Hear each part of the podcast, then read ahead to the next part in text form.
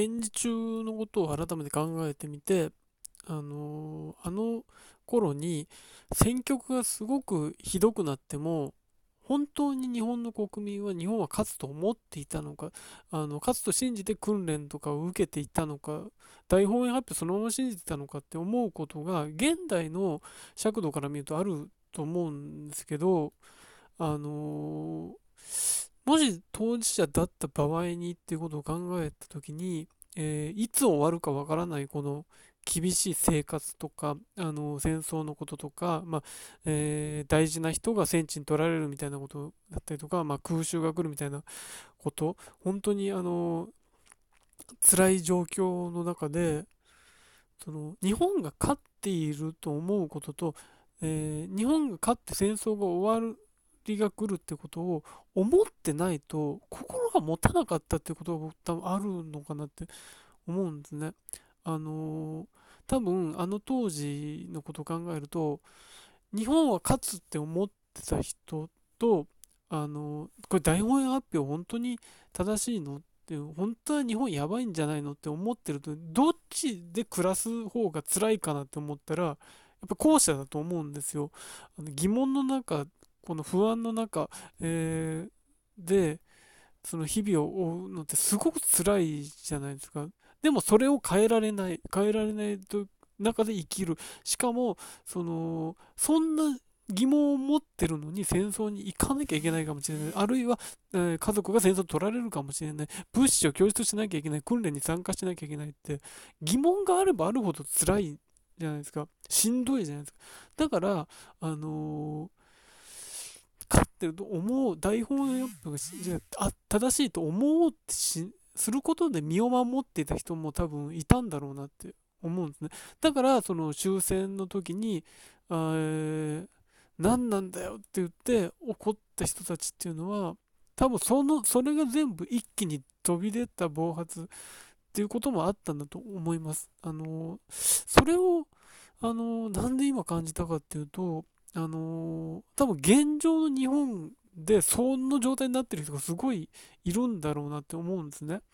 あのー、この緊急事態宣言とか休業要請というものが、えー、出て、えー、という状況の中で、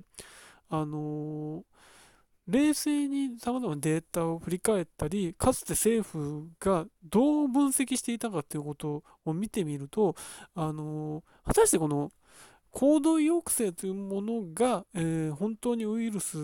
の、えー、感染拡大防止につながるのかということを考えたら、そどうやらそうではないということが客観的にデータを見れば出てくるんですね。わかるんですね。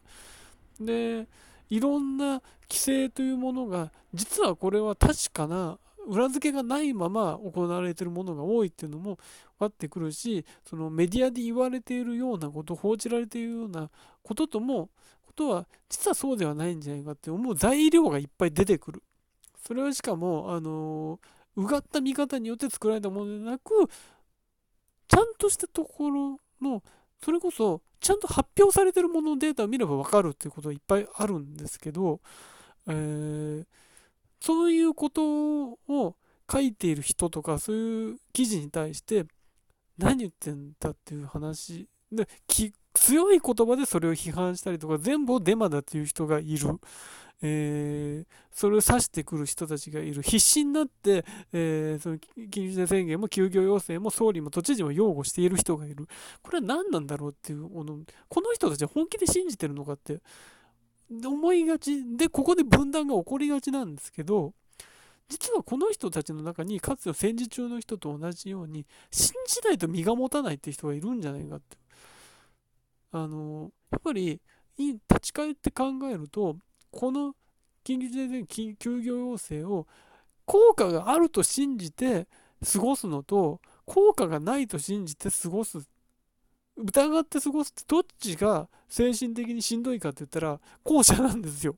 後者なんですよ。だって信じてる方が楽じゃないですか。楽だし、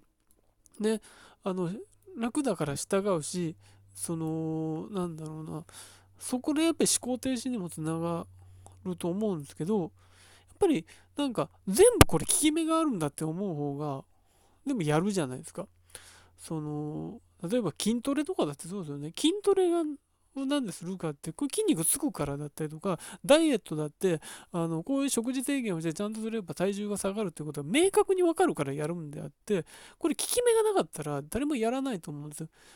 腕立て何回したって腹筋何回したって筋肉なんてつかなかったりとか、食事制限いくらしたって体重減らないってやったらそんなのやらないし、そこに疑いがある人はやらないじゃないですか。でもその今の状況はその疑いがあってもその状況を変えられないっていうところがあるわけですよね。その市民レベルではあの訴えることはできるけども、えー、なかなか変えられない状況にある中で、その変えられ疑いの疑いを持っているものをやることがすごく厳しいと思うんですね。で、あのそう考えると信じる方が楽だっていうのはすごいなんか話としてあの理解でそれは理解できるなっていう。だからそれを崩されるのが嫌だから、そのちゃんと分析して言ってる人に怒るんですよね。このこの今思考停止してなんとかなっている心をかき乱さないでくれっていう、多分それがあると思う。だから多分そういう人も実は裏を返せばギリギリの状態にあると思うんですね。あのー多分それは今回のことだけではなくて、あのいろんなこともあって、その例えばそのじゃあなんで総理が変わらない、総理を支持する人がこんなにいるんだとか、なんでその選挙でこんな結果になるんだっていうことがあると思うんですけど、例えばあの名古屋の市長なんで河村さんがあのあんないろんなことがあってなるんだっていうことも一個あるんですけど、やっぱりそれはえー、自分が市長に投票したんだと、自分が投票し続けた人がひどいっていうのは分かってるけど、これをあのこれ違う人に表示したら自分が、えー、なんだろうな入れていたことが間違いだったってことが明らかになってしまうとかっていうことへの怖さっていうのもあるんだろうし、あとはやっぱりよく言われている生活が変わるんじゃないかという恐怖。今そのひどいけどうまく生活できてるからいいじゃないかっていうことが多分あると思うんですね。だからそれに対して批判する人が怒るっていうことがあるんだと思うんですけど、だからやっぱりなんだろうなうーん疑問を持つことへの怖さとか、疑問を持つけど疑問が解消されないことに対する怖さみたいなのも多分どっかであって、多分それが多分今のネットの感じにつながっているんだと思うんですよね。うーんそれは本当に分かって、僕も思ってて、あの人たちを普通なんかなんか純粋に信じてたらこんな楽なことないよなっていう。だって楽じゃないですか。だってそれでね、あの効果があると思って過ごしてて、あの人たちがうんちゃんとやってるって信じていれば、なんかあのそこに疑問を持つこともないし、怒りを感じることもないわけですから、でもそれでいいのかってことなんですよね。だからそれをやっぱり利用されてるってことはあるわけですよ、その感情を。だから辛いけどそこであの勇気を持ってその疑問を持ってほしいっていう、その